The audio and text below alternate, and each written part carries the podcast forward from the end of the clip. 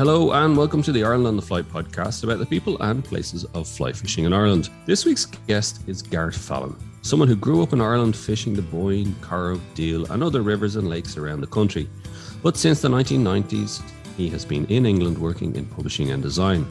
The last few years, however, has seen him combine his love of fishing, writing, and publishing to create the very popular fishing quarterly magazine called Fallon's Angler, which is dedicated to long form writing about every type of angling, with the likes of Chris Yates and Kevin Parr featuring in each issue. Garrett is also the son of Niall Fallon, an Irish Times journalist who wrote the well respected Fly Fishing for Irish Trout in 1983. And we speak to Garrett about his father's influence growing up and his own memories of fishing in Ireland. And Tom, before we hear from Garrett, it's a fascinating interview as he's someone who has, I suppose, really approached angling from the question of why rather than just the how. Yeah, it was really great to talk to him. And you said like his approach to it is fantastic. Uh, I was really looking forward to this initially um, because uh, one of the first books I read was his father's book, um, Niall Fallon's book. Uh, but it was funny, and, and that's I we go into that as well. That, that was fascinating. But to hear him talk and his approach to it, but also as well for somebody, and I really admire this, you, you can sense it, he's gotten to do something that he wants to do. And he stood back and he said, Yeah, no, I really enjoy this. And this comes across. He, he, you know, the passion he has for, as he says, reading things that come to life for him this was amazing, you know, and this and this is this is what he wants to do. I, I thought I said, fair play to you. You know, you're doing what you want to do, and he's so enthused about it. And from something else, it's not just somebody who's, let's say, decided to go fishing. Like somebody could say to me, "Oh, you've decided to go fishing," but no, he, he's approached something another side of it, a side that he loves, the whole literature side of it, the whole thing about angling of, of what he gets from angling, and, and he's getting other people to put that forward as well. Uh, I thought brilliant. Yeah, really good. And it's funny actually because if you think, because I was thinking about actually, like if you think about a lot of the interviews say that we might do, they're with guides, you know, like yourself mm-hmm. or you know, yeah, yeah, yeah, people you know who are competition anglers, people who have dedicated a significant part of their life to fishing, and you know maybe have earned money to it might necessarily be full time, but it's it's a central part of their life. Whereas you know Garrett and you know somebody like myself, it's angling's not but there's a love of it. And what i love about what garrett has done is that he was able to bring that love of it through another way i.e the writing. But it's funny i actually think there's a like you'll hear it in the interview when he talks about his father because we, we asked him quite a lot about his father niall because he was obviously so well known for the for the fly fishing uh, in ireland. And there's a beautiful line he says at the end about his father that he that they found the, the, the, the, papers, you know, drafts of novels and, and, short stories that his father had written, never published them. And he and I asked him about was he an angler or a writer, and he says he was probably a writer first and foremost, you know, and that, that and that just came through in the angling. And I actually got that with Garrett. I thought I really got that sense of here was somebody, you know, he worked in publishing design. Fishing was just a constant in his life that he was able to bring this out then through the writing of Fallon's Angler. And it's, it's, you know, it's testament to his love of both. I think that, um, you know, like you said, shines through and it was the passion for it. And, but I think it's something deeper. It's, I think, it, yeah, I, I, was talking about, I, I like Haunted by Water is my book. It just reminded me, Garrett kind of approached it and I really identified it when I was chatting to Garrett. Like, you know, I'd have, I, I could see that where you're talking. It was like I was listening to Kindred Spirits. Yes, that's right. Yeah, very much so. You know, um, for that I was sitting back and I was because uh, two of you were completely engrossed because it's it's it's something that really gets both of you going. You yeah. know, the chance because you, you write, but you're writing about fishing and what it does for you. Yeah. Not not the not the actual technicalities of it, yeah. but yeah, it, you know what it does for you, what it does for the soul, or you know yeah. what you get from yeah, that's what, yeah, that was exactly like, and that's you know, and that's you know, I, am a big fan of Fallon's Ang- or the quarterly, like, and I'd recommend if anybody you know you're into the kind of longer form type writing, and it, it's not fly fish, it covers every type of fishing, you know. Um, yeah, that's the interesting thing, which I think is good. I, I think it's really good. I mean, like we are talking earlier on there about the old Irish Angler.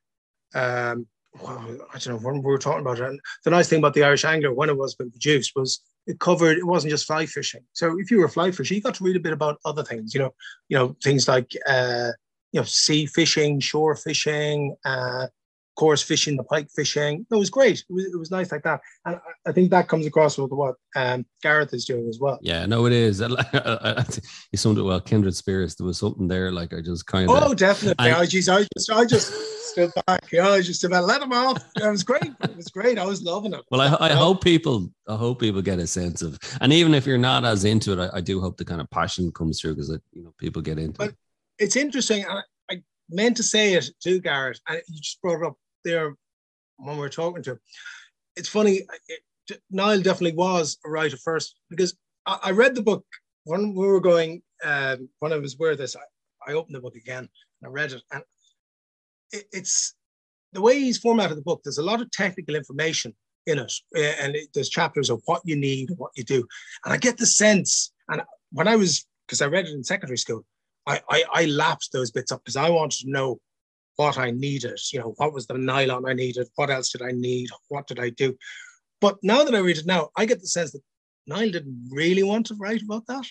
But it was sort of somebody said, you know what you should do? Put in a bit about what you need.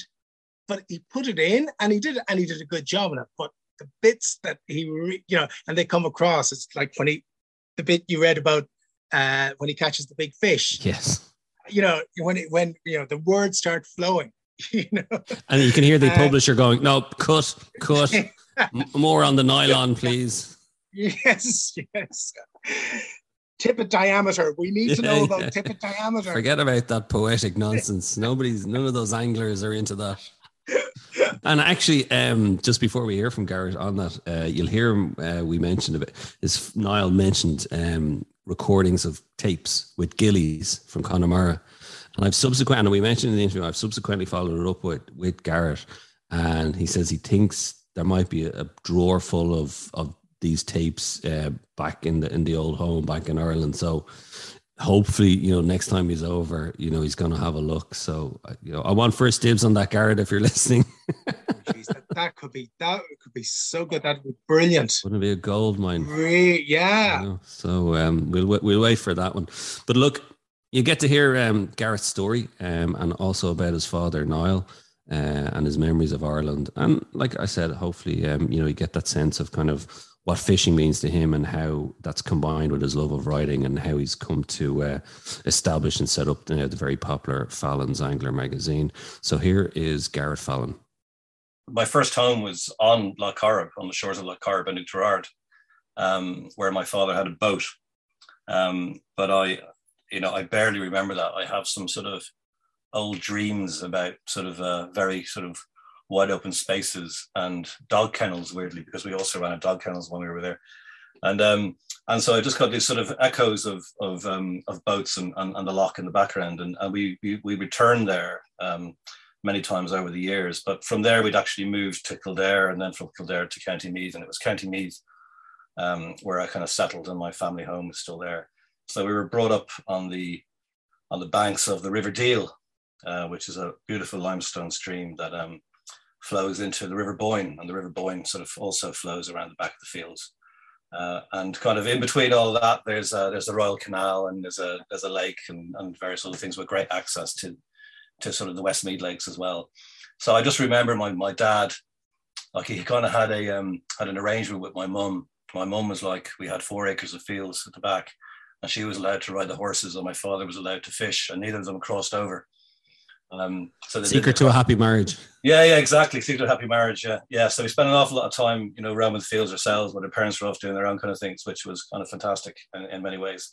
So did dad, you grow up with fishing then? Was it just yeah, absolutely, yeah, yeah. You know, my, my dad was, um, you know, fishing for him was was you know um, you could kind of tell his mood because he was a very kind of busy guy. And when he was really stressed, uh, he would go off on his own up the river. And, and so he would literally walk out of the house sort of 250, 300 meters up to the, up to the Deel and he'd fish there. Um, and if the fishing wasn't, it, that would be just a sort of short jaunt.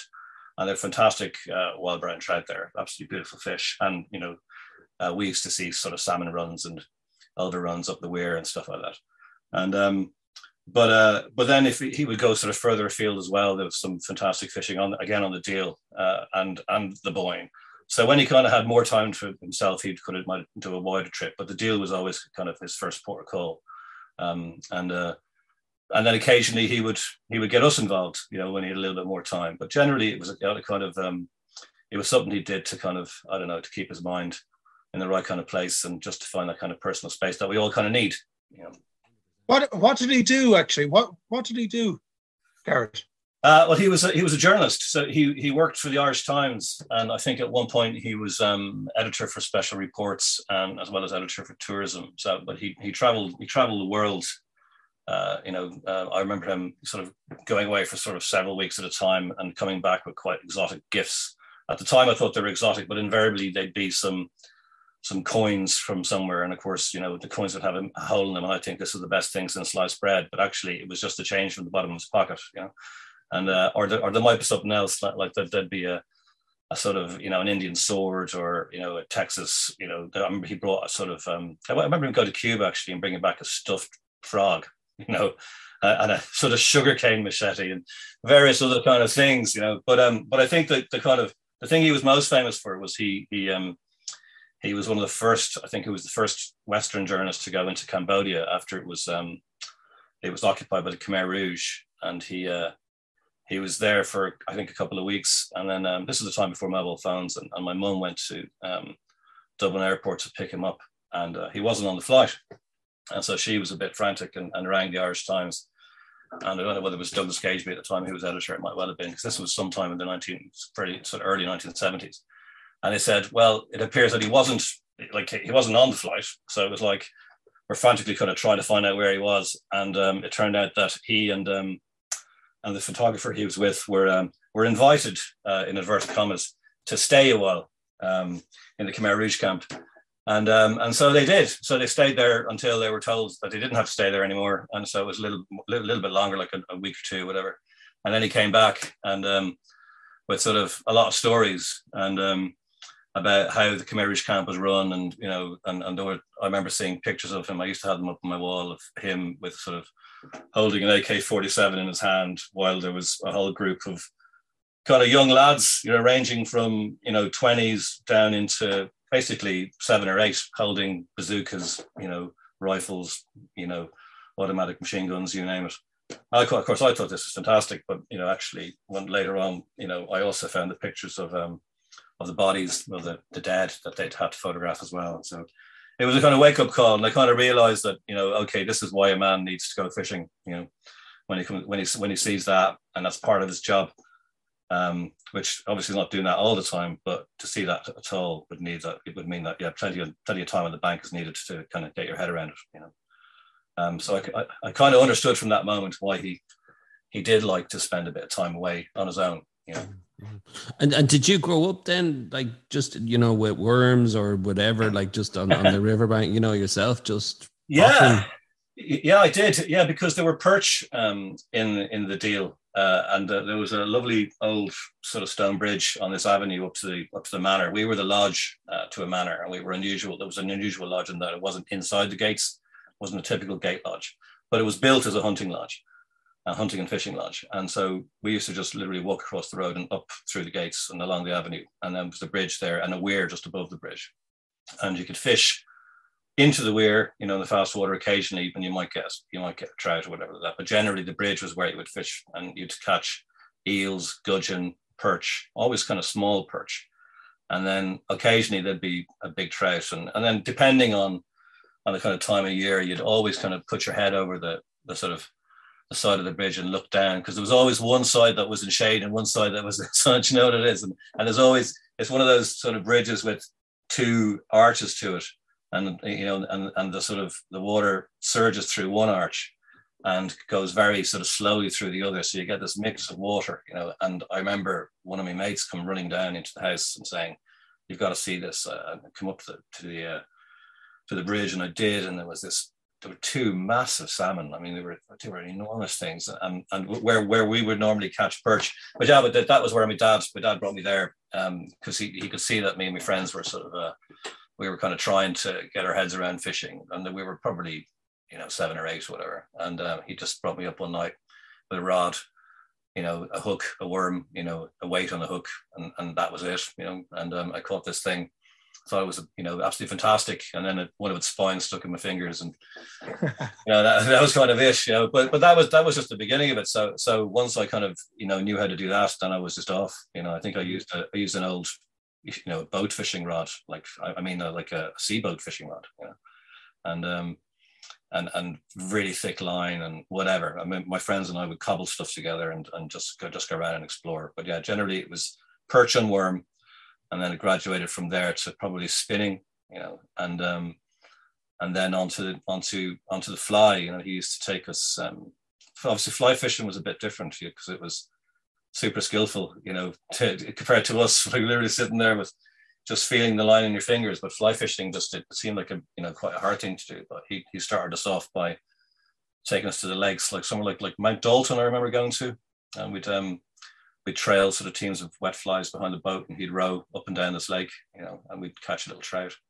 Um, but it probably wasn't until I'm trying to think what my the first time ca- I think actually the first time I cast a fly was probably um yeah probably one of the Westmeath lakes like the White Lake probably um, or Loch Loch probably for um, for trout from a boat, or, or actually it probably started off from from the bank. We used to go for barbecues with sort of multiple families. He seemed uh, he seemed to like um, the White Lake. Did he? Yeah, yeah, he did. In the book, he talks a lot about it. He was very fond of it. Yeah, yeah, he and did. Yeah, he yeah. doesn't let it out a bit like an angler's paradise, F.D. Barker, because he actually um he doesn't say where he caught the biggest fish. Ah, the one yeah. he, has on the front page the six pound eight ounce that uh, he caught on a sedge in an evening. But if you read the piece about it, which I did quite often actually, loads of times, he says like uh, that uh, he, he's with a guy called Murroch, fishing with a guy called Murroch, yeah, which was aptly named, aptly named exactly. Yeah, Yeah. yeah, yeah. and he says the only hint that you get is up until they had that fish, their only sport of the day is a poorly conditioned rainbow. So I'm there putting two and two together and goes, it's got to be the white lake. It's got to be the white lake. So I don't Yeah. know. So was it? You know what? It was, yeah, yeah, I believe so. Yeah, yeah, yeah, yeah. I, so I remember, I remember coming back that night, and um, oh, do yeah, you? Yeah, I Yeah. do. Yeah, yeah. And um, I because you know it was quite late, obviously, because he caught that fish in, in almost total darkness. Like he, he was he blind cast to a feeding fish, I think, as he, he put it himself. He heard the slurp, and then he just struck. And, and the next thing you know, is the boat's been towed. Like, like you know, whether that was a bit of journalistic sort of license, I don't know, but It reads good. It, it reads good, yeah, yeah. Um, and um, but I remember he actually came home with two fish that night, and um, and uh, like what happens generally in the house that, that, that you drive across the cattle grid, so that'll be the first thing that kind of wake you up is the Mm. the car coming across the cattle grid, and then into the gravel, and then grinding to a sort of a, a sort of halt, and this halt was was like a little bit skiddy, you know, and I kind of thinking, oh, something's going on, what's happened, and and it was just a kind of like a you know, a you know, there was a bit of sort of, you know, I don't know, there, was- there was a, a bit of speed in the in the walking, you know, and, and he, he kind of got into the to the um to the house and, and the, like the back door was like adjacent to to, to myself and my brother's room, and um and we could hear the chatting in the kitchen and um and him talking to my mother, and I I come out of the the room and I went in and there were these two these two trout and papers and one was yeah I think probably the, the poorly conditioned rainbow whatever Yeah. but the uh, but the other one was massive. Like- Yeah.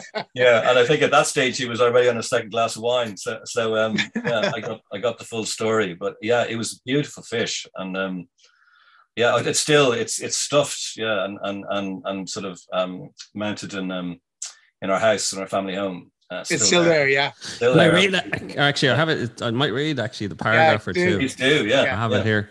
Um, so he's talking about um, Murroch fumbled forward and the beam of his torch lit the water. The bottom sprang up as though looked at through the bottom of a glass. We were in no more than a foot of water and almost aground.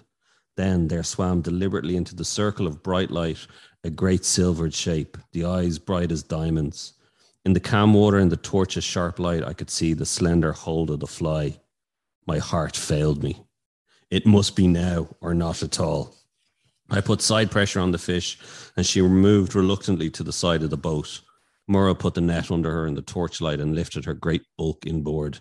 As he did so, the net bent and the fly fell out, but she was landed.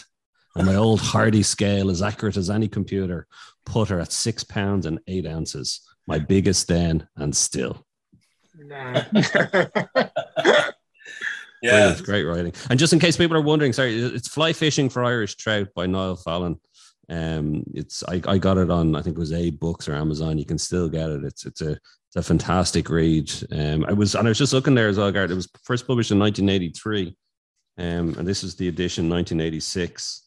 Like you know, there's brown trout and lakes, brown trout and rivers. What I actually liked, Garrett, is even just the opening chapter. He talks about the changing scene, and I did have a question for you, and I, I have the page marked. Right. Actually, I was going to ask you, this might be for another time though, or even um, he, it, your uh, your dad writes writes it at um, I have in my desk tape recordings of several of the great gillies of the Western Lakes. Mm. One long since dead recalls the capture in, in one week of two trout to his rod, the one weighing 21 pounds, the second close on 24 pounds. They were, he said, caught on fly. You don't have those tapes anymore, do you? I would love to hear those tapes. So did I. I'd forgotten that piece, but I remember it. Yeah. Now, that would make a Um, podcast. Oh yeah. I'll tell you what, I can have a look for them. Um, you know, um, my my you know, my mother doesn't throw anything away, so uh, um, like uh, you know, a lot of his stuff is, is still around. I I have. He was supposed to be kind of you know working on a on another book, um, which we I, I, I've looked I've looked extensively for, and I never managed to find it. Um, Oh. I haven't had a huge amount of access to his his personal stuff, but I think with permission from my mum, I might be able to have a rummage around. There's a, there's a lot of things knocking around, you know, um, in sort of boxes and drawers, mostly drawers, you know, like, I had a lot of drawers. yeah, I Yeah. don't know Like a what it good is with fly fishermen and fishermen full stop, but fly fishermen especially. There's an awful lot of drawers around, you know, with stuff in them. And, um, you know, um, so yeah, I, I, I think there, there are there are tapes, um, but I hadn't actually. It's, it's a long time since I read the book, and I'd forgotten about those. Yeah. So um, that gives me gives me something to do. You know, excuse to do it. But it's funny, Yeah. actually. Myself and Tom were talking, and what I love about kind of the book is it's the kind of link to the past as well. So whether it was the tapes or even Tom, you were mentioning the bibliography, the kind of you know mentioning the books or the tackle the shots. books. Yeah. you know, Some of the books. Some of the books. The list he's had. I mean, there's books there that I hadn't heard of, and I'm quite good. Well, I won't say I'm quite good, but I, you know, I I would l- looked up a lot of things. I've I've actually gone to the National Library and taken out. I took out um, Belton's book, which was written in 1834. I went to the National Library to get it out to get a paragraph from it. right? Uh, yeah, so I was looking through the bibliogra- bibliography again, and there's a couple there. I said, "Oh God, I don't know that one." Oh, ooh, off the off to the library again. yeah, well, I, I, I think Tom Fort tells a great story about um, my dad being, you know, in in in sort of, you know, heavy competition against this other book collector in Ireland, and I don't know who this person was. You know, I've never found out, but he'd be infuriated. They go to a lot of sort of house clearances, and at that that time in the 1980s, 1990s, you know, not the 70s, 80s, and 90s, you were getting a lot of house clearances. You know, as sort of old sort of families it passed away and people didn't understand really what the books were worth. And um, and sometimes they at the time they probably weren't worth a lot at all. It wasn't until later that they were really worth something. But he would just you know he kind of knew and he would he would buy them. And there were books coming in out of the house all the time and he would talk to Tom Fort like you know as soon as he came back to my house clearance or whatever or an, an auction and he'll say oh I have this book you know Tom I go oh I've got a copy of that I said oh all right okay well I've got this book today I've got a copy of that you know and so I got this book. Oh, I don't have a copy of that. you know, or Tom would ring him and say, "I've I saw seen a copy of this. Do you have it?" And and they do kind of swap. But then you know, invariably, sort of once every few months, you go. Uh, I was at that auction, and that fellow was there, and he got he got the book that I wanted. You know, the the F and so and so. So um, yeah, but I never found out who that man was. You know, but yeah, um, yeah, they, they, he had he had a, he had quite an extensive library. Yeah, um, a lot of which I now have. I've got some of the books behind me. Some of the sort of less valuable ones are here, and um, a few others are in my house, but the rest are all in kind of safekeeping. Can I ask you, um, Gart, just in terms of um, when did your dad die? Oh, he died. Um, he's he's well. When I turned fifty-one, he was dead longer than he was alive in my life. So it's twenty-six years ago he died. know. 90, late nineties. Yeah. yeah. Was he obviously because he's such a great journalistic career? You know, the Irish Times, and you know, you mentioned Cambodia and the kind of special reports and stuff. But yet, I don't know. Well, maybe it's just the the, the, the space I occupy. He's associated so much with the fly fishing of yeah. Ireland. What what way do you think he want to have been remembered for his journalism work, or both, or what? What way do you think would have been? It's a really interesting point. Uh, um, I wish I had a chance to sort of um, to ask him, but um, I, I think for both really. Um, like I think first and foremost, you know, um, I felt that he was a journalist. You know, um, but actually that's what I thought when I was a kid. You know, I thought that, you know, he was a fisherman after that. But actually, as I've got older, I think that probably the two things kind of switch around. You know, right. I, I think that he's having found some of the I, like he he he wrote um, 22 short stories which have never been published which i have wow and and, and they're um and they're about sort of a mix they're about sort of a whole you know cross section of kind of irish life in sort of sort of 70s and 80s and actually it kind of made me think that really underneath it all he was he was a writer you know i think so the journalism kind of happened as a sort of necessity maybe to pay the bills. to, to, pay the bills. And actually you know and my mother in fact i was just talking to my mother recently um you know she was saying that she's found like he, he wrote he, he wrote a, a novel you know um he wrote plays uh, poems you know all sorts of stuff. Um so i think i think he was a writer you know and i think if he wanted to write about anything um, more than anything else, it was probably about fishing. Though he didn't do nearly enough of that. You know, he, he did a lot of fishing, but you know, but not enough writing about it. You know. Was he proud of um, fly fishing for Irish trout? Um, yeah, he was. But he, he was. Um, you know, uh, and the person who would tell me that would be would be Tom Fort again, because Tom and him were, were, were absolutely great friends. Tom, Matthew, and Stephen. You know, and um, and um, all the, the three Fort brothers, and and then and then the friend Stephen. Um, yeah, and Tom would say that he was a fierce self-critic as well as being, you know, uh, not yeah, well, he didn't give praise easily, you know, for other people. So he, he if he gave if he didn't give praise easily, he probably wasn't too, you know, self-praising. But um, but actually, I think he was proud of it because um, I think that the proof is kind of in the pudding, isn't it? So I think that um, when people write you letters to say thanks, that you know, I managed to catch a trout on that piece of advice and that's kind of yeah. enough, isn't it? You know, you're doing you're doing something right. You know. Yeah, um, hundred percent. Well, I'd highly recommend it for anybody to to check it out online and to get a secondhand copy of it. it is a great read. Like you know, absolutely. Like I want to fast forward, um, yeah. years and decades. We'll do a, a quick fast forward. How does the boy who is fishing the Deel? Um, you end up in London, and in a midlife crisis or a late life later life crisis, you end up setting up a fishing magazine. Fill in the blanks. uh, well, this, the fishing magazine started actually when I was um, when my dad was still alive. Um, I was I was working in advertising and um, in, in in Dublin, and then I was I was designing as well. Um, I, I'd been to art college and actually I went from advertising to art college and back to sort of design, and, and, and I was like. Um, I just had this, you know, my father had sort of ignited this kind of passion in me. Um, I, I, became ill when I was in my sort of 20s, and for a summer I had to move back home. And my dad basically nursed me, you know, by bringing me to the canal and kind of leaving me there, you know. And the, you know, the, I could barely walk, but he would leave me for, you know, an hour, and I would I had my old rod from when I was a kid, and um, and I would fish. I would catch rudd. The Royal Canal was full of rudd at the time.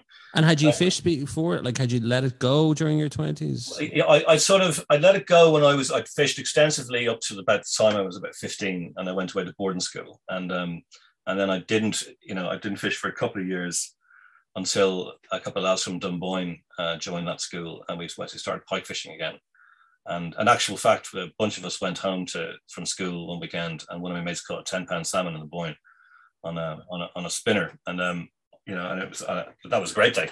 But um, but uh, from there, I kept on fishing. So I'd only had a couple of years, you know, out of it, and um, and then yeah, it was when Passion for Angling came out, and I watched that with my dad, um, and he introduced me to, to the writing Chris Yates and all that kind of stuff, and I thought I've got to do something like that. You know, this is amazing. So I, I looked into it at the time, and then you know sort of you know college took you know went on and, and then my father passed away and then I, I kind of I was drifting for a little bit like I, it was my uncle Porrick uh, my father's youngest brother who invited me over to London and um, and then just you know work took over. I, I was been working in magazine publishing, you know, from 27 up until I'm still doing it.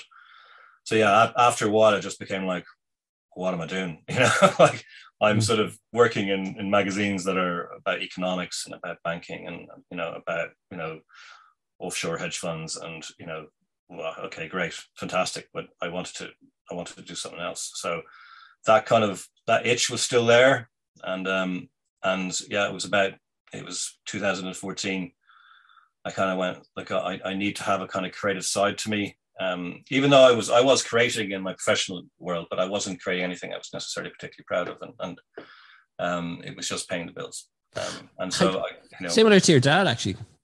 You know, in terms yeah. of your dad was doing the journalism, like, and he was doing the writing on this. Yeah, there, there's definitely there's definitely kind of symmetry to it. Um, uh, you know, I, I sort of.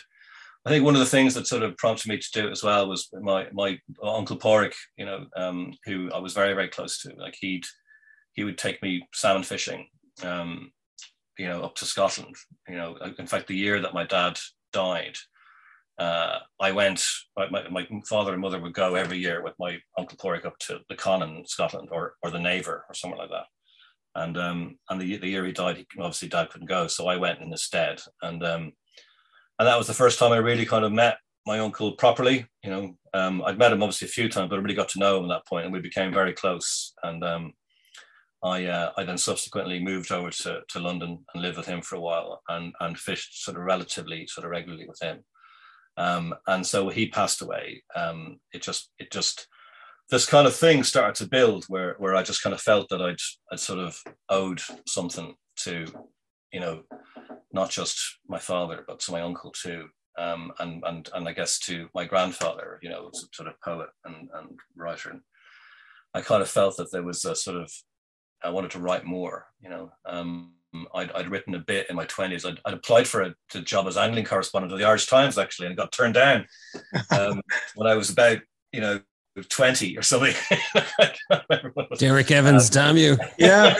Well, no no nepotism in the Irish Times. yeah, yeah. Actually, it couldn't have been that. No, it must have been. It must have been after. Actually, that's that's a good point. It must have been after my dad died. Yeah. So I was what I was 25. So yeah. Um, right. Yeah, I think it was like, okay, I'll apply for this. Somebody said, "Oh, this job is gone." I said, "I was about a year too late, isn't it?" Because I had a really good contract, and now he's not around. but yeah, there was no sympathy given. It was just like, "No, you're crap. Off you go." You know, so it was like, um, but yeah, they weren't. They, they, you know, I was I was writing, you know, in a very kind of, um, you know, pastoral kind of way. Yeah. Uh, I was writing about you know misty dawns and you know the magic of catching fish rather than you know I went down the canal and I caught fifty pound roach. You know. Um, and did that so, inform then Fallon's Angler?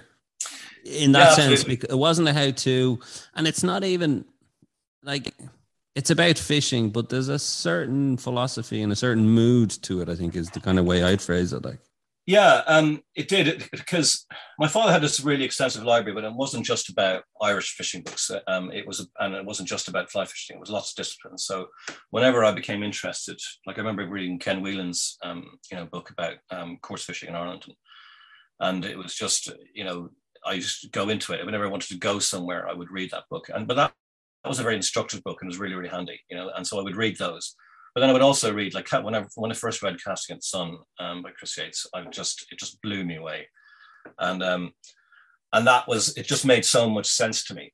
Um, and so my angling was sort of you know a, a mixture of the two things where you know you need that instructive stuff where you know you, you can learn and you have to sort of you have a conundrum and you want to find out. So you want to you know you read how somebody else has sort of dealt with this.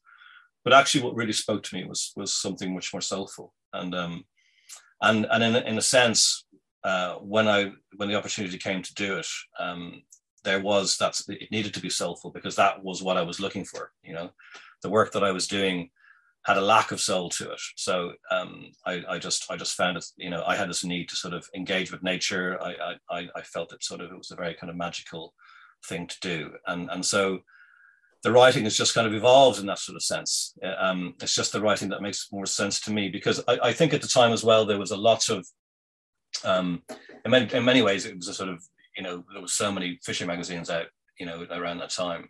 sort of you know early 2000s, tons of them, you know. Um, but actually, it was the advent of a kind of sponsored angling, and um, and so very quickly, I think uh, we we realized oh, magazines were literally just full of tackle talk. You know, um, oh, I'm going fishing with this rod sponsored by this manufacturer, with this reel sponsored by this manufacturer, with this line, and it was just like, okay, all right, when are you going to actually? No, that, that, that doesn't happen. Oh, I, I couldn't. oh, are you, you serious? yeah, and actually, believe it or not, it still happens. And, and the thing is, I'm all on for that, you know, because you need your ambassadors, you know, and, and, and you know, you, you, do need that. But actually, when it was all the time, I kind of felt, you know, uh, you know, there's, there's more to it than this, isn't there? You know, um, and so I kind of like uh, I still read the Angling Times. So you know when I like uh, I like the Angling Times, big fan of it. Um, I'll go and buy a copy, and there's lots of how-to stuff and where-to stuff, and it's fantastic.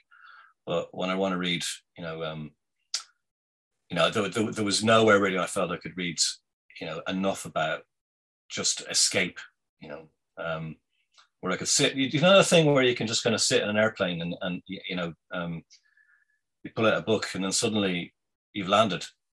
You know, so like it's it's three hours. It's three hours later, and you've kind of forgotten that you know there's been a you know a steward walking past offering you beer or something like that. You've just you just totally got your head in the book, and um, and you know I wanted that kind of thing from from a magazine as well, where where you know it was long form writing, where people were given enough time and space to be able to kind of get their hands into a story. Um, and it was it was it's basically yeah it's, it's, you know at the time there wasn't an awful lot of nature in my life. And um, even though where I'm where I'm living now is is is sort of relatively leafy um, I'll um you know I wasn't fishing enough and actually it was a good excuse for it you know get me out fishing you know?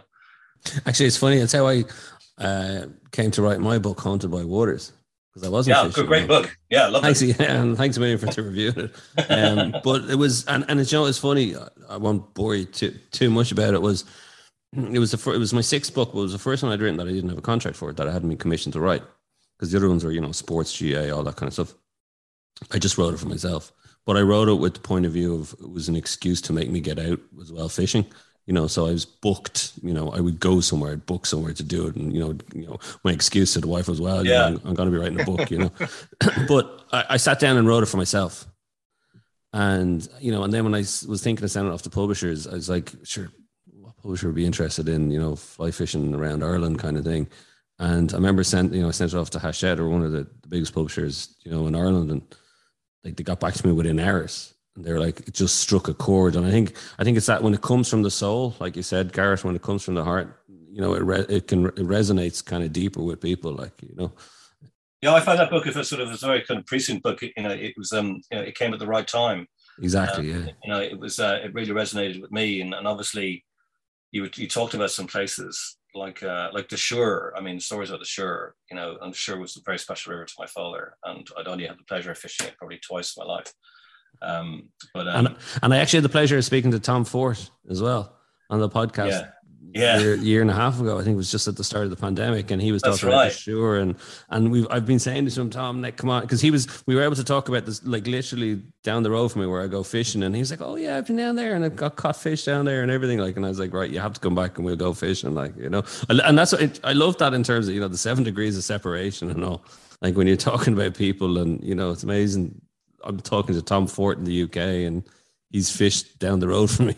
like there is that, but it's, it's, it's part of the beauty of angling, isn't it? You know, it's like um, you know, I, I have. It's one of the sort of things that I hadn't realized would happen is that I, I, I now, you know, my social circle has has grown, and I've got really, really close friends you know, that I've met since I set up the magazine. You know, who I see as often as I can, and I fish with as often as I can, but not nearly enough. You know, um, but I, you know, it, it's just the magazine has put me, you know, in contact with like-minded people, you know, um, mm. who see angling in the same way, and they can be from all over the place, you know, not just the people you might meet on the bank yourself.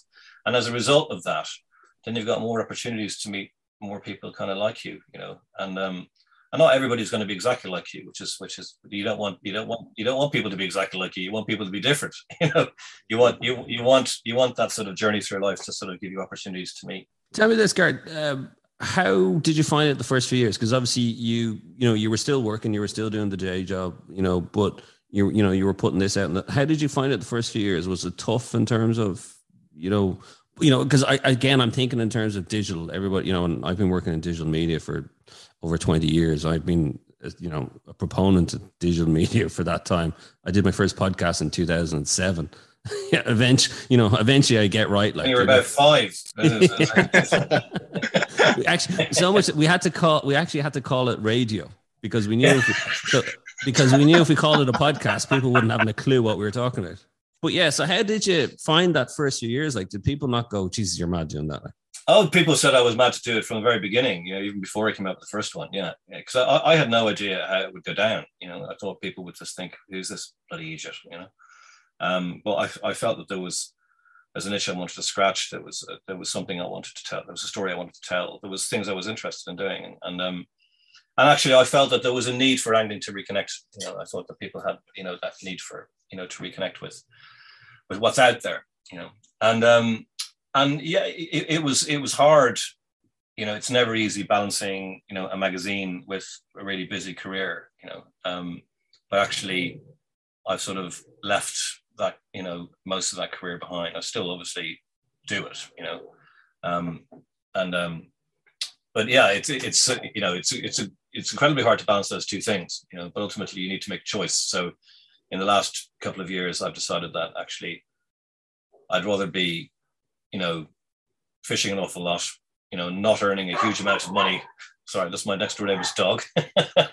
um, chasing a fox, no doubt uh, uh, yeah, I'd, I'd, rather, you know, I, I, kind of question like, well, you know, why do we work sort of 50 hour weeks all the time? You know, why do we work 60 hour, 70 hour weeks, which is something I was doing a lot of. Uh, um, you know, life is life is kind of very short, and um, uh, you know, it's and certainly my dad's death sort of made me realize that, and, and I kind of thought, well, um, you know, try and make it, try, and you know, maybe working less for less, being happy with less gives you kind of more freedom. And so that's kind of what I've been doing. And, you know, Fallon's Angler isn't something that pays me a wage. You know, it's, it's like, it's, it's something I do for love, you know. Um, uh, it's something that, you know, I do because I believe it's important, you know, um, but it's something that I love doing.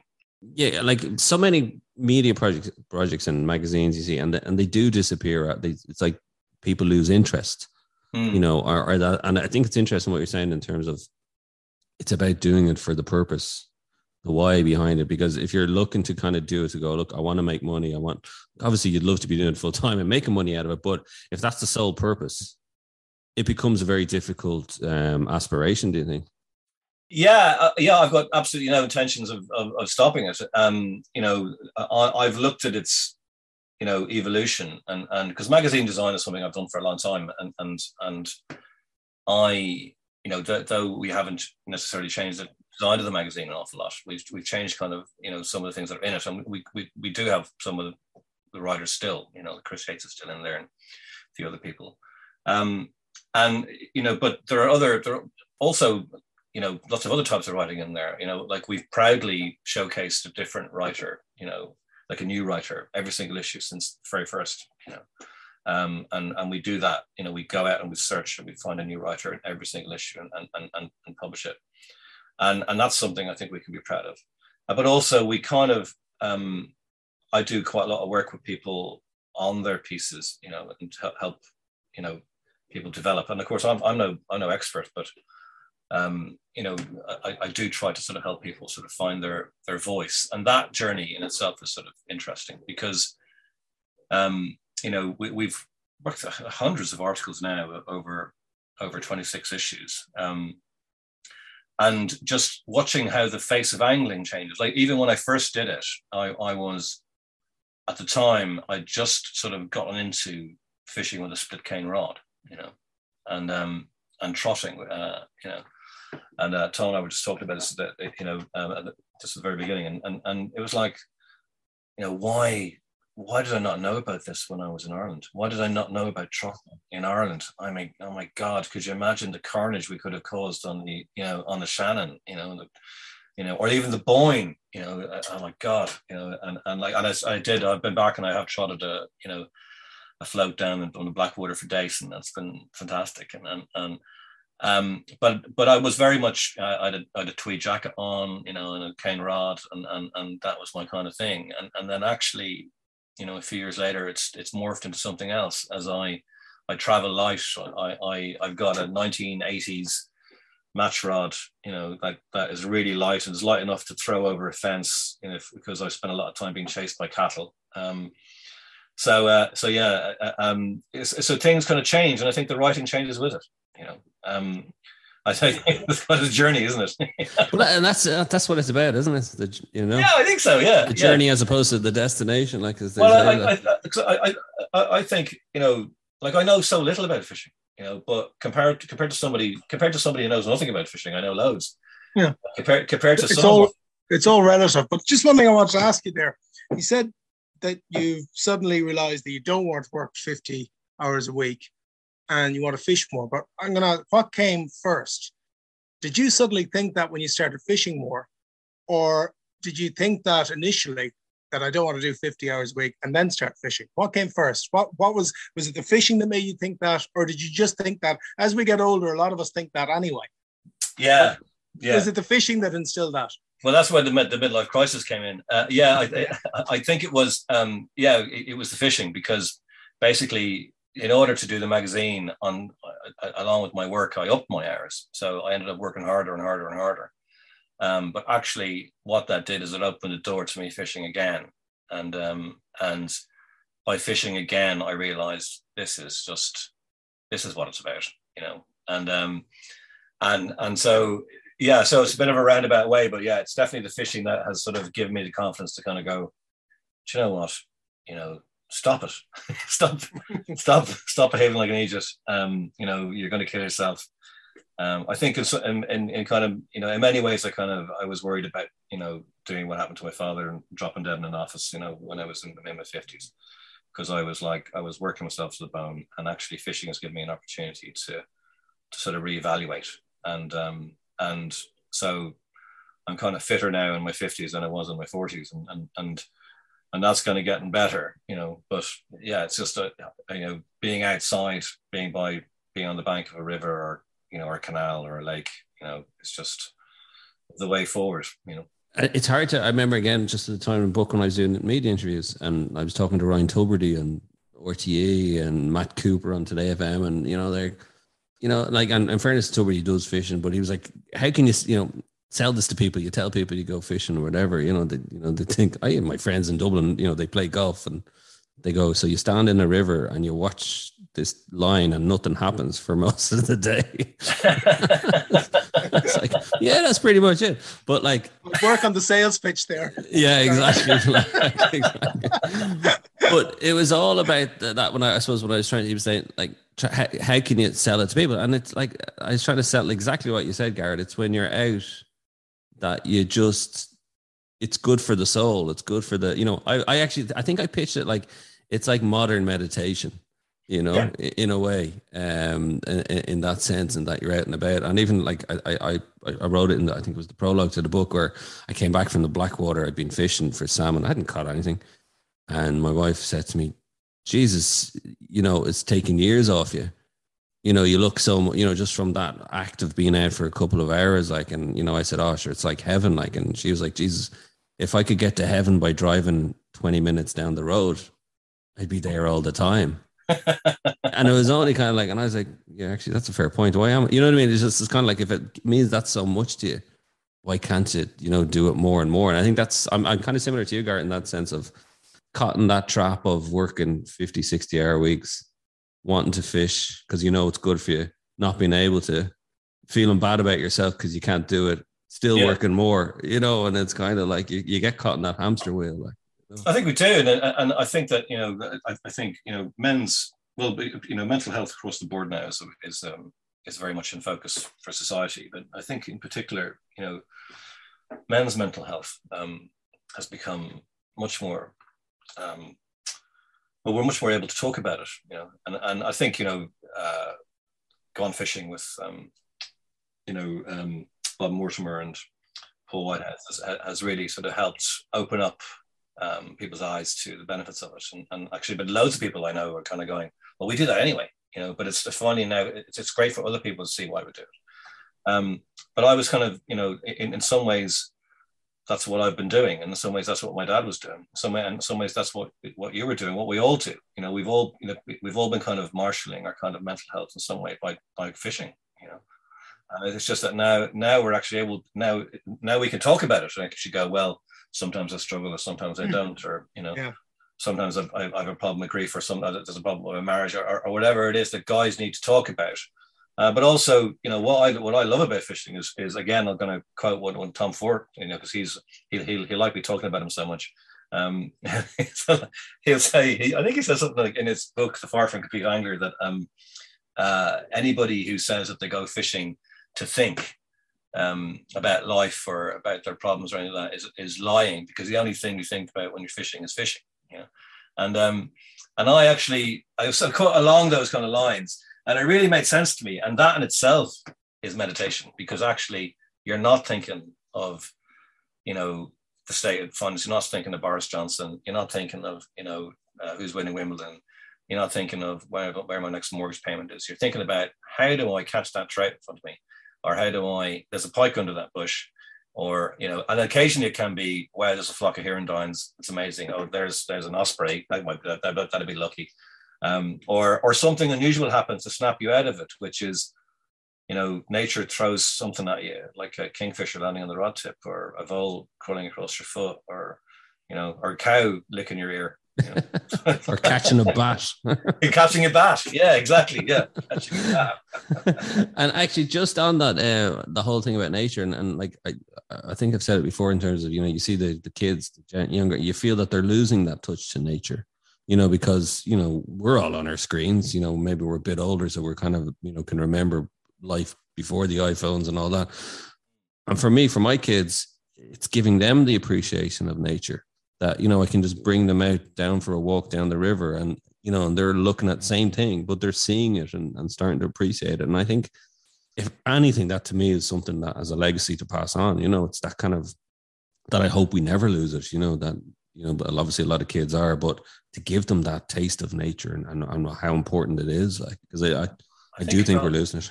I think you're totally right. I, I, think that we're at we're at a real crossroads, you know, at the moment, and, and I think because because you know we all know people of you know, you know, I'm, I'm a bit older than you lads, but you know, I'm um you know, I know people older than me that who, who spend an awful lot of time on social media when they should be doing better things. And, and, and you know, I know that, that to a certain extent, you know, um, being on social media, being on a screen is important to, to work and to exist and to stay in contact with your friends. But actually, we have the experience of a, of a life, you know, and, and, and, and actually we're able to make informed decisions about how we spend our time and, and, and, we are able to recognize our need for nature because we've been through it, you know. But if you're a kid and you don't have that exposure, what do you do? You know, how do you how do you how do you get somebody to sort of realize, put down the phone, or you know, um, come and see the river? You know, um, how do you how do you help them on that journey? And the only way to do it is just to you know encourage them. You know, either by you know making them go, or yeah. which you know. I don't know. Yeah. Like, like, Tom, do you do you do you bring do you bring young people fishing? You know, yeah. like, oh, the young people I would bring fishing would be uh, uh, kids. Yeah. Kids, oh, sorry, kids of clients. Kids of clients, yeah, yeah. yeah. And are they generally no, we, enthusiastic? We, we, do it. We do it here through our club. But yeah. Like, as a guide, um, as a guide, I wouldn't. Uh, I wouldn't. Occasionally, you'd be asked, but it'd be the parents. yeah. doing it. But the parents would be fishing as well, nearly ninety percent of the time. Yeah, yeah, now, yeah. The local, yeah. Cl- the local club here does do a lot for youth angling. So yeah, you can encourage them that way without it. And I get what you're saying. You know, encouraging is one thing, forcing is something completely different. Yeah, because you can't do it. You know, you can't no, do it. No, you can't yeah, do it. No, you no. can't do it, and it's a fine line. I mean, what do you do? It's a yeah. fine line, but you know, uh, you know, I often say this. It's it's part of part of the broader, broader probably problem that angling is facing. But there's so many things that you can do now as a youngster in the outdoors. You know, you know, people say, "Oh, they're all us, they're all on computer screens." No, they're not. You know, they're they're, they're kayaking, they're yeah. mountain biking. You know, like I don't know, like I grew up here rurally, and I, have said it here before. you know, the options I had when I was growing up here in Carnamona was I played football, Gaelic football, or I went Yeah. fishing. Yeah, yeah, yeah, yeah. You know, now as I said, there's mountain biking, there's kayaking, there's Yeah. so many other things to do. So, like, with, for want of a better word, we're actually in competition. That's interesting, isn't it? Because like my my nephew and nieces in, in, in Dublin, um, like my nephew, like uh, he's a you know mad hurler, you know, and now he's actually started to play rugby. So he's you know he's always out and about, and, and you know before that it was it was it was soccer, you know, um, and then Gaelic football. So he always went out, and you know his, his sisters, you know, um, one does and one doesn't. You know, they're one's sporty, one's one's not. You know, uh, uh, but they always had the option to do it. You know, but in Irish culture, you've got this kind of the GAA, you've you, you got that, and you've got you know so many lakes and rivers that are around you. Like everybody Yeah. I know is next to a lake or a river. But here in the UK, it's not that. Like my nearest river is is about a mile and a half away, and I'm not allowed to fish it. You know, and uh, I, can- I can walk it, but I can't fish it. So if you're a young person and, and, you, and you walk to that river and you don't get, you know, you don't even know what's in there. You know, you, you don't you don't see anybody engaging with it in the way you see the beauty of it, but actually when you realize that there's a fish in it, it's, it, it becomes something else. You know, so that, that that opportunity isn't there. You know, but you know, I can see when I go back to Ireland, uh, like I was just back a few weeks back in, in County Meath, and um, um, one of the little rivers that flows into the Boyne. I mean, oh my gosh! I mean, it was just teeming with trout, and I was like, oh, Yeah. gotta, gotta get back there, you know. and uh, and it's two it's two fields from the back of my, my, mate's house, and he, his, you know, he he wants to learn how to how to fly fish, you know, so um, he can take his daughter there, and I mean. You know, they, you live in the countryside and you've got these things on your on your doorstep. But um, but what do you what do you do then if you're if you're living in the city? You know, um, do you have do you have the same options then if you're living in the countryside? I, I I'm I'm not sure. Like I, I work with some people who who help charities. They work with young young kids. So one one of my mates he, he works with young kids and he takes them. I think it's called Band of Brothers, and they, he takes them out. Um, takes young kids from urban and you know or you know disadvantaged backgrounds into nature. You know, uh, and we have a thing here. Um, uh, it's relatively uh, Tackling Minds. Uh, so, so something that's that started here, which is about, uh, which is a really good setup. Uh, lads, a bunch of lads who, who um, I think Ricky Hatton is one of the sponsors of it, and, and they they they basically deal with mental health issues through through um, through fishing, you know, and that's for kind of all age groups, but mostly it seems to be sort of mostly kind of you know men, but I might be wrong about that. But there are organisations that help young young kids, but I'm just I'm just thinking I'm still worried about it. Like, I- I'm kind of lucky, you know, my wife and I we have a caravan down, you know, Bluebell Woods in East Sussex, and um, very close to the sea, but also very close to some very nice slow rivers full of tench and bream. Um, and I I go down there, but my daughter's more interested in swimming in them than she is in fishing. But that's fine, you know, because sooner or later pike will swim by and she'll be going, "What the hell's that?" You know? and you're like, get out of the way. I need to catch it. I want to catch it. Yeah. um, Karen, I want to just I have two questions there for you. Um, I want to bring you back just to uh, the magazine, and you mentioned Chris Yates. Well, I'm a massive Chris Yates fan as well. Um, how did you get him on board? And it- you must have been thrilled when he started writing for Fallon's Angler.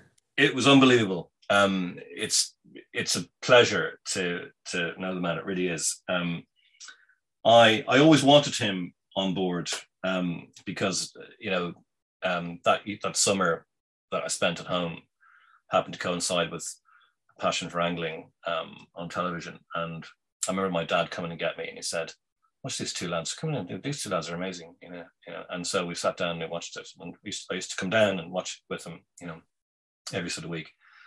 And um, and I thought, you know, and then I was reading his books, and I thought, what a writer is he? Uh, and and so when, when the idea came to me, I said, look, I, I just I want this guy in it, you know. And I spoke with Tom Fort, and Tom Fort, I knew that they'd known each other. Tom Fort said, well, um, if you get a chance to meet him, um, you can um, tell him that I said hello, you know.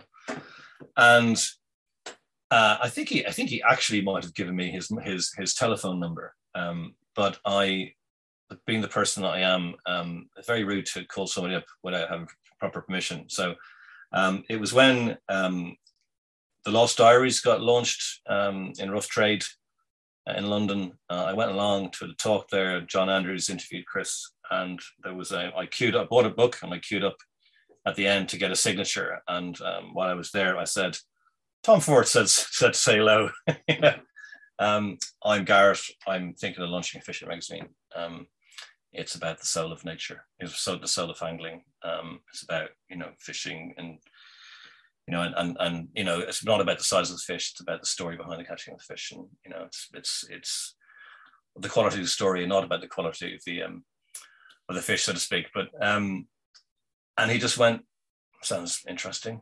Um, here's my number. And I went, well, actually, I think I might already have that. I but, know um, where you live. yeah, yeah. So uh, I said, here, well, you know, here, here's my number. You have permission to use it. So I called him about, um, I sort of, uh, you know, I paced up and down the hallway for, um, you know, a number of days kind of going, do I call, do I call, is it too soon? It was a bit like sort of, you know, those moments when you you, you met somebody you fancy at a, at a sort of party years before and is it too soon to call them? But actually, uh, I left it about a week and then I, I called him back and um, we had a long chat. And um, yeah, and he's been on board ever since. Yeah, yeah, uh, it's one of the highlights I have to say every time you know pick it up. Like I, I kind of flick straight to no offense, I flick straight to Chris Yates. yeah, yeah. Well, it's it's it's amazing, and uh, like I remember the first time I fished with him, and and um, I just couldn't believe it. And and and, uh, and then when he, he came down for opening day of the season a few years back to uh, to the caravan actually, and so we spent sort of two or three um, days together with Kev Parr and, and a few other lads, and and um, and it was just absolutely hilarious. He's very good at frisbee. I mean, he's devilish at frisbee, um, and uh, obviously brilliant at angling. But um, yeah. and just, tea, tea making is tea making. Yeah, yeah, yeah. I, have sort of, I think that's what you know. I'm not a big tea man. You know, I prefer a pint of Guinness, um, but obviously I, I, don't drink when I'm on the bank. Um, but uh, I do like a coffee but uh, Chris takes the mickey out of me there. But uh, his tea is fantastic, and he's got a kind of you know he's got a very particular way of making it. Uh, but his, his the, his the way that he looks at things is remarkable. I, I have never met anybody like him. Um, he has this perception. You know, he's extremely close to nature. I mean, it's it's you know, like I don't know whether he, have you read his book uh, Nightwalk. Um, yes, yeah, yeah. I mean, oh, I, and it's funny oh. actually. I, I kind of before I even picked it up, I was like, "Oh, he's going to struggle. How can you get a book out of that?" Oh. you know, and it was just just poetry. breathtaking, just absolutely breathtaking, and um, and and to see him do that, and, and you know, when you're fishing with him, you just kind of, you know, you have these moments where, oh, something's going to happen in a minute, and it does, you know, or he'll see something and he goes, look over there, and you'll see over there, and you know, you'll see a, a hobby. Like I think the first time I fished with him we were driving to, I was driving to show him the river, you know, literally just the night before, this is the 15th of June, we were literally just going to see the river where we were fishing in the morning. And, um, and, he, and we are going through this windy country lanes and he goes, stop, stop the car. I'm like, what's going on? And he bolted out of the car and he literally hurled this kind of gate and he went, and he got his binoculars out. He went, oh, that was a Marsh Harrier. And Kev Parr was there and he was like, really? And Kev just knows not to question Chris at all. We said, you know, if Chris says he saw a Marsh Harrier, he, definitely saw one. And we drove on down, and we um, literally about two miles on, uh, probably only about a mile further on, but around quite a few bends. And we got to the bridge where we were going to fish, and um, we got and Chris was going. That's a really good sign to have seen a Marsh Harrier on, on the 15th of June. It's, it's a really good sign. And then and then I was showing him the river, and Kev was had the binoculars pointed in the other direction. And he says, "Chris, come and have a look at this." And it was a Marsh Harrier sitting on a fence post about 150 yards away. You know, and we and it was there for the whole three or four days that we were there, flying up and down, quartering away. And um, and Chris had seen it, you know, through a gap in the trees, you know, at me bombing along country roads. and I don't know how he did it. He kind of sensed that it would be there. He he was he was he, he was he knew the country. He, having you know he was returning to a part of the countryside he hadn't been to in 50 years yeah, he could kind of saw by the nature of the countryside, by its shape, that actually this was where I'm likely to see one. And and it was, it was almost like he conjured it out of thin air, you know. And in a similar way, in a similar way that he con- conjures fish. yeah, yeah, exactly. Um, last question. We've kept you long enough, Gert. Um, we asked this for every uh, guest on on the podcast, uh, and actually, my apologies, I didn't give you the heads up, so I've put oh. you the, I've put you on the spot now with this one. What was your most memorable fish? Oh.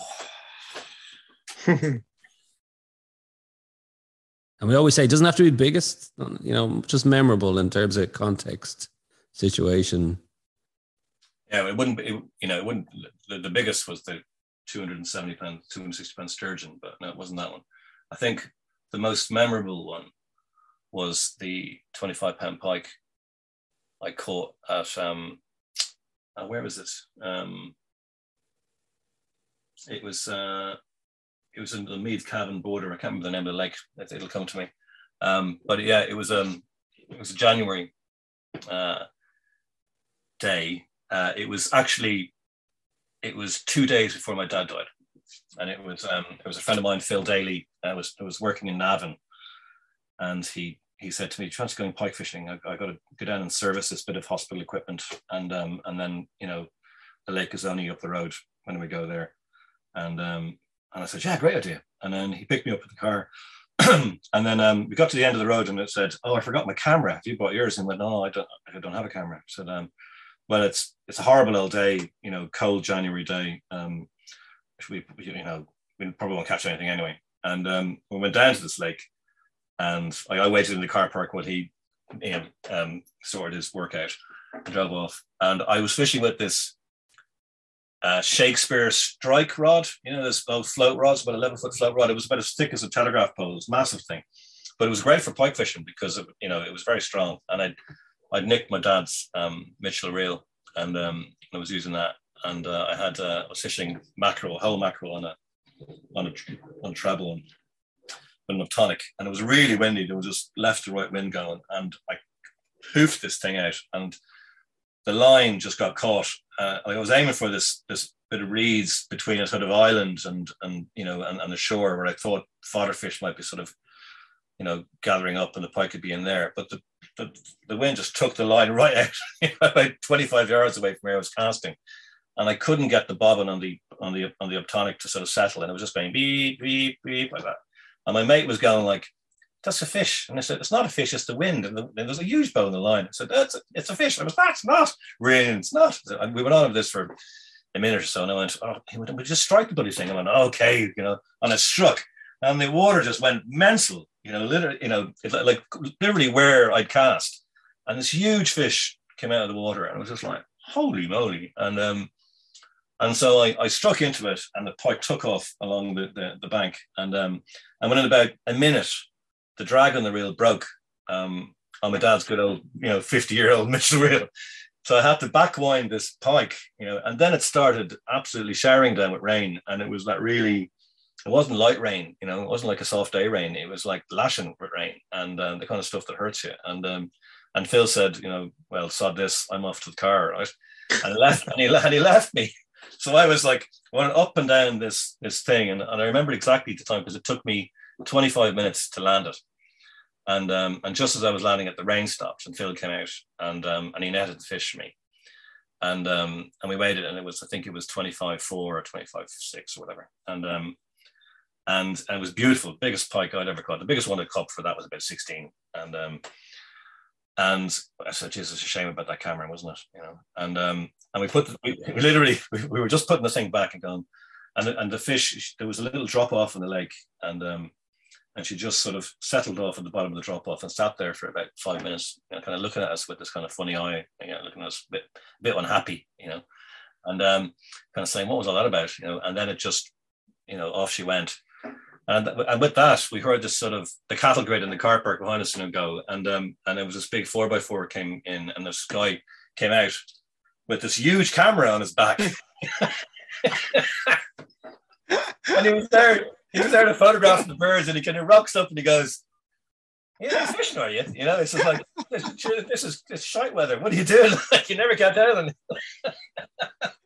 and uh, and so yeah, so I go home. I go home that night, and I call my dad, and um, and I told him about it, and uh, he wrote it down on a message, and um, and he went off to dinner that night, and uh, and yeah, two days later, I got the phone call that he'd passed away you know. But when I when I went home um, to spend some time with mum and, and funeral and stuff like that, um, I found the phone message written, and it had twenty five pound pike, um, you know, mackerel dead bait, you know, and uh, yeah, and my friend who we'd seen for dinner um, had said that how uh, how proud he was because uh, that was the biggest fish that a Fallon had ever caught. So the biggest pike that a Fallon had ever caught. Should I say? So that's that's my best fish. Wow, understandable. That's a memorable, yeah. memorable fish, memorable story, memorable context, everything. That's all that, isn't it? Uh, memorable stories. exactly, exactly. Like, and we've got some collection of them over the last few months as well. But yeah, Garrett Fallon, continued success with Fallon's Angler, the quarterly magazine. If anybody's interested um, in finding out more and maybe subscribing to it, and per- they can purchase single issues as well, where do they go? Yeah, fallonsangler.net. Um, and it's all on there. Yeah. Um, fallonsangler.net forward slash shop, and uh, you'll you'll see it all. And you go by all means if you want to know what we're. Um, we have a YouTube channel as well under Fallon's Angler, and um, yeah, we've just got a new film out called The Lost River, which is about micro spinning for trout on a on a little chalk stream. Um, but you know that YouTube channel is a good introduction to the kind of thinking that we uh, the kind of thinking that that's behind who we are. Um, my picture editor, um, Nick Fallowfield Cooper, who also makes our wonderful films, um, he's very much part of the team, as is Kev Parr, my deputy editor. Um, and um, Kev, you know, obviously, you know his writing too. Um, yeah, without those two, uh, Fallon's wouldn't exist. So it's very much a team effort. You know, it's got my, it might have, it might have, you know, it's, I've never looked at it as really having my name on the front cover. It's really about, it's my family name. It's my uncle, it's my father, it's my grandfather, you know. Um, but, um, you know, you know, Kevin Parr and Nick Fallowfield Cooper are, you know, hugely important to it. Well, I think, you know, you, you described it as the soul of angling. Um, and I think if anything, your life and what your dad passed on to you as well is, I think, very much summed up by that as well, you know in terms of um, you know angling as a journey, you know, throughout life. So continued success and, and, thanks again for joining us. Thank you very much, lads. Our thanks to Garrett Fallon for joining us on the show. And don't forget to rate, review, and follow the Ireland on the Fly podcast on Apple, Spotify, or wherever you get your podcast from. Plus, you can keep up to date on IrelandOnTheFly.com as well as on Instagram. And myself and Tom will be back with another episode about the people and places of fly fishing in Ireland.